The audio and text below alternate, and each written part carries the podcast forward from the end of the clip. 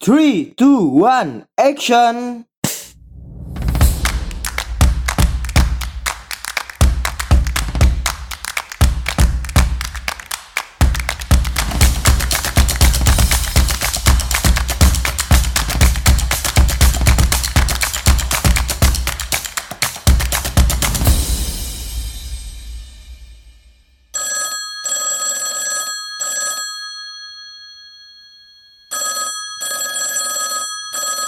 Halo, selamat datang kembali di Pod by MA, tentunya di program Anak Komunikasi. Ya.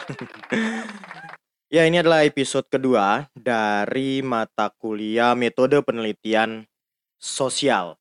Nah, pada minggu lalu, ya saya nggak tahu sih ya, apakah minggu lalu atau beberapa hari yang lalu, karena ini mix sih dibuatnya, jadi kita nggak tahu apakah ini masuknya ke hari Senin atau hari Kamis.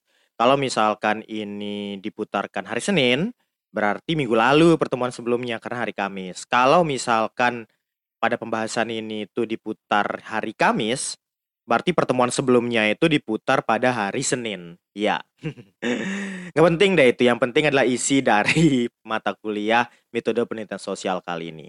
Nah, pada minggu lalu atau pertemuan yang lalu, ya kita sudah membahas tentang apa sih yang disebut dengan metode penelitian. Nah, jadi metode penelitian itu alur lah ya, alur bagaimana kita mendapatkan sebuah penelitian ilmiah. Nah, penelitian ilmiah juga kita sudah bahas pada minggu lalu, sesuatu yang bisa didebat dari hasil karya pikiran uh, orang-orang. Nah, tentunya dengan metode-metode itu yang kita lakukan ya. Yang kedua tadi itu ya. yang ketiga ada metode penelitian sosial, nambah sosial. Kalau kita bicara sosial, berarti konteksnya adalah kita berbicara terkait manusia dengan manusia yang lainnya dan manusia dengan konteks dia itu berhubungan dengan sekitarnya. Entah itu dengan manusia yang lain atau lingkungan atau keadaan, ruang, waktu dan lain-lain. Nah, setelah itu kita sudah membahas tentang alur, ada judul atau tema. Eh, bukan judul atau tema ya, judul dan tema. Karena ini satu dua hal yang berbeda. Kemudian ada latar belakang sampai sistematika penulisan di akhir. Nah, pada pertemuan kali ini ya, para pendengar Pod by MA, kita akan masuk di perkuliahan tentang judul dan tema dalam metode penelitian sosial. Oke, yang pertama, jadi pertanyaan, yang mana sih yang duluan kita lakukan ya, atau yang kita pilih, entah itu judul atau tema? Ini bisa jadi pertanyaan besar. Apa sih bedanya judul dan tema gitu? Kalau judul adalah Hmm, apa ya? Ya judul. Semacam kayak identitas, uh, kecil dari yang akan kita tulis. Jadi setelah kita baca, oh ini ya maksudnya dia mau meneliti tentang ini. Nah kalau tema adalah pembahasan secara keseluruhan, semangat lah. Kalau saya biasa membicarakan ke mahasiswa namanya semangat. Jadi semangatnya kita mau seperti apa, itu yang akan kita lakukan. Nah dalam membuat sebuah karya ilmiah ya, atau di nama mata kuliah metode penelitian sosial ini, kita harus tentukan dulu, yaitu adalah temanya. Ya, kalau tema itu adalah semangat, seperti saya jelaskan tadi ya. Kira-kira kita mau ke mana nih arahnya? Nah, nanti temanya apa saya jelaskan adalah secara detail ya. Kemudian yang kedua, jadi pertanyaan judul. Apakah judul itu perlu dibuat di awal atau di akhir? Jangan salah loh, ada orang yang berpikir bahwa judul itu tuh di akhir. Ada yang memilih seperti itu. Nah, kalau saya secara pribadi termasuk yang orang yang tadi itu, jadi pemilihan judul itu itu berada di akhir penelitian. Kenapa? Karena judul adalah sesuatu yang akan kita lampirkan di halaman depan. Jadi gambaran kita mau buat seperti apa sih atau pembahasan tentang karya kita itu apa sih? Itulah judul. Maka dalam judul itu sebenarnya sudah bisa membahasakan alur, apa yang akan kita tulis, bagaimana langkah-langkahnya. Bahkan mungkin orang bisa melihat, oh hasilnya akan seperti ini. Itu dari judul uh, didapatkan pembahasan-pembahasan tentang yang itu semua. Maka dalam perjalanan kita penelitian entah itu tiga bulan, entah itu enam bulan, entah itu satu tahun atau lebih dari itu, tentu akan ada perubahan-perubahan. Sehingga judul kadangkala itu tidak bisa dibuat di awal ya. Jadi judul itu dibuat di akhir. Ketika semua penelitian sudah selesai kita sudah tahu alur penelitian kayak kita itu begini gambarannya kemudian hasilnya seperti ini, kesimpulannya seperti ini, sarannya seperti ini, baru kita bisa membuat judul seperti itu. Nah, lalu apa yang dibuat duluan? Ya itu yang tadi itu, Yang dibuat duluan adalah temanya. Temanya atau semangatnya. Nah, kita mulai masuk ke pembahasan tentang tema. Apa sih tema itu? Bagaimana cara menentukan? Dulu saya ada pengalaman waktu saya S1 tapi sudah lulus waktu itu akan persiapan wisuda lah. Ada adik angkatan saya di kuliah S1 itu dia bingung hampir 5-6 kali ditolak ditolak terus pembahasannya dengan dosennya. Di bab satu ditolak kemudian belum selesai ditolak ditolak semuanya. Kemudian saya tanya judulnya apa? Dia melakukan sebuah penelitian di daerahnya. Ya jadi dia asalnya kalau nggak salah dari Makassar waktu itu. Dia meneliti tentang strategi komunikasi dari Losari kalau nggak salah. Ya ya nggak sih dari dari Makassar? Ya pokoknya itu deh pokoknya dia uh, mencoba membicarakan tentang apa ya, promosi tentang sebuah, uh, tempat hiburan yang ada di Makassar. Nah, dia ditolak-tolak terus, kenapa? Ternyata dia nggak memahami, dia tidak memahami sebenarnya isi dari strategi-strateginya, karena dia ada di Jogja, dia nggak di Makassar. Jadi dia tuh hanya lihat dari media dan lain-lain. Dalam artian, nggak kena dengan, uh, dengan penelitian yang dia ambil. Oke lah dia berasal dari Makassar, tapi dia nggak tahu detail tentang ya strategi komunikasi atau strategi pemasaran dari tempat hiburan tersebut. Maka di situ saya ingatkan sama dia. Saya tanyakan waktu itu sebelumnya, kamu udah berapa kali uh, apa ya bimbingan? Kalau nggak salah udah per tiga empat kali. Masih bisa nggak diubah? Saya bilang. Hmm, dia mikir-mikir. Ini kalau saya sih boleh saran, ini diubah aja. Saya bilang. Kemudian dia bingung. Bagusnya dengan apa? Nah kemudian saya bertanya, ya sebenarnya yang paling tahu kebagusnya apa itu ya kamu gitu. Lah kemudian dia bingung bagaimana, aku nggak tahu lagi mau buat tentang apa. Kemudian saya tanyakan, "Kamu kerjanya apa?" "Mahasiswa dong." "Iya," gitu. "Cuma ada kegiatan lain nggak?" "Oh ada, saya punya teman banyak dari luar negeri." Jadi mereka itu kalau datang ke Indonesia saya yang temannya, ada yang dari Prancis, ada yang dari Singapura, ada dari Amerika, ada yang lain lah seperti itu. "Lah kenapa kamu nggak ngambil komunikasi lintas budaya atau ya komunikasi bagaimana orang di luar Indonesia memandang tentang Indonesia, kemudian mereka itu apa ya, datang ke Indonesia dan memberikan penilaian, bagaimana komunikasi yang mereka harapkan. Jadi semacam kayak psikologi komunikasi sepertinya ya, penilaian orang di luar ketika dia masuk kemudian bagaimana penelitian apa penilaiannya. Nah, itu bisa diteliti sebagai penelitian komunikasi saya jelaskan.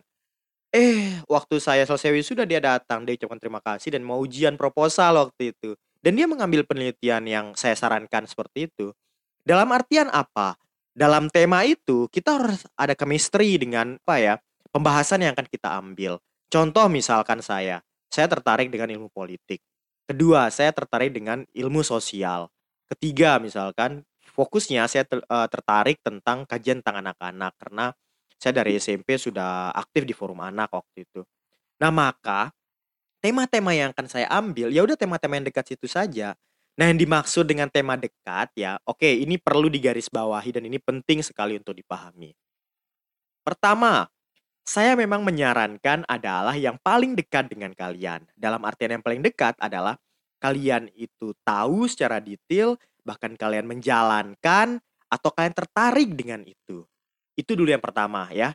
Yang kedua, walaupun itu tapi tetap harus bernada ilmiah. Contohnya apa bernada ilmiah? Oke, saya tertarik dengan politik. Nah, jangan sampai saya misalkan mau mengkaji tentang politik yang ada di daerah saya. Kenapa? Ya karena saya asal dari daerah tersebut. Itu bukan jawaban ilmiah sebenarnya. Tapi bagaimana kita bisa menjelaskan bahwa kita tertarik dengan politik, tetapi ini juga bisa dikaji dalam kajian khususnya ilmu komunikasi kalau di di perkuliahan saya ya. Jadi misalkan saya mengambilnya waktu itu S1 tentang uh, bagaimana penilaian masyarakat korban Luper Lapindo terhadap pencalonan Abu Rizal Bakri. Karena waktu itu kan Abu Rizal Bakri ditarik-tarik sebagai salah satu pemilik perusahaan yang harus bertanggung jawab waktu itu dengan Luper Lapindo. Atau waktu tesis saya, saya mengkaji tentang anak-anak, tentang koran anak. Bukan karena saya forum anak sejak kecil kayak gitu ya. Tetapi karena ternyata anak-anak dibicarakan di koran itu berbeda dengan perjuangan orang-orang aktivis anak gitu. Jadi itu bisa dikaji maksud saya. Oke lah saya ini fokus ke politik, oke lah saya fokus ke anak-anak, oke lah saya fokus ke misalkan media dan penelitian sosial. Tetapi harus ada alasan ilmiah gitu. Contoh misalkan ada mahasiswa ketika saya tanyakan, "Nanti ingin penelitian apa?" Dia bilang, "Oh, saya ingin penelitian tentang ibu-ibu yang berubah, uh, sifatnya ketika dia itu ada gadget." Jadi dulu dunia itu kalau berkumpul pas waktu ada ibu-ibu jual sayur depan rumahnya mereka berkumpul. Kemudian sekarang sudah nggak ada lagi dengan adanya belanja online kayak gitu. Saya tanyakan kenapa kamu tertarik seperti itu? Ya karena ibu saya berubah sifatnya. Ya nggak bisa seperti itu. Jadi minimal ada alasan ilmiah, misalnya seperti apa. Bisa alasan di awalnya tadi terkait ada perubahan sosial dan lain-lain dan lain-lain. Nah jadi pertanyaan nanti kenapa ketika ibu-ibu di kampung situ itu harus ada alasan ilmiahnya. Contoh misalkan waktu saya melakukan sebuah penelitian di SD Negeri 2 Kabupaten Sumbawa. Saya meneliti tentang apa ya penggunaan media online oleh anak-anak di SD Negeri 2 Sumbawa. Pertanyaannya adalah saya memang dekat dengan orang-orang terutama kepala sekolahnya waktu itu karena pernah apa ya pernah membuat sebuah kegiatan sosial uh, apa ya uh, pengabdian masyarakat.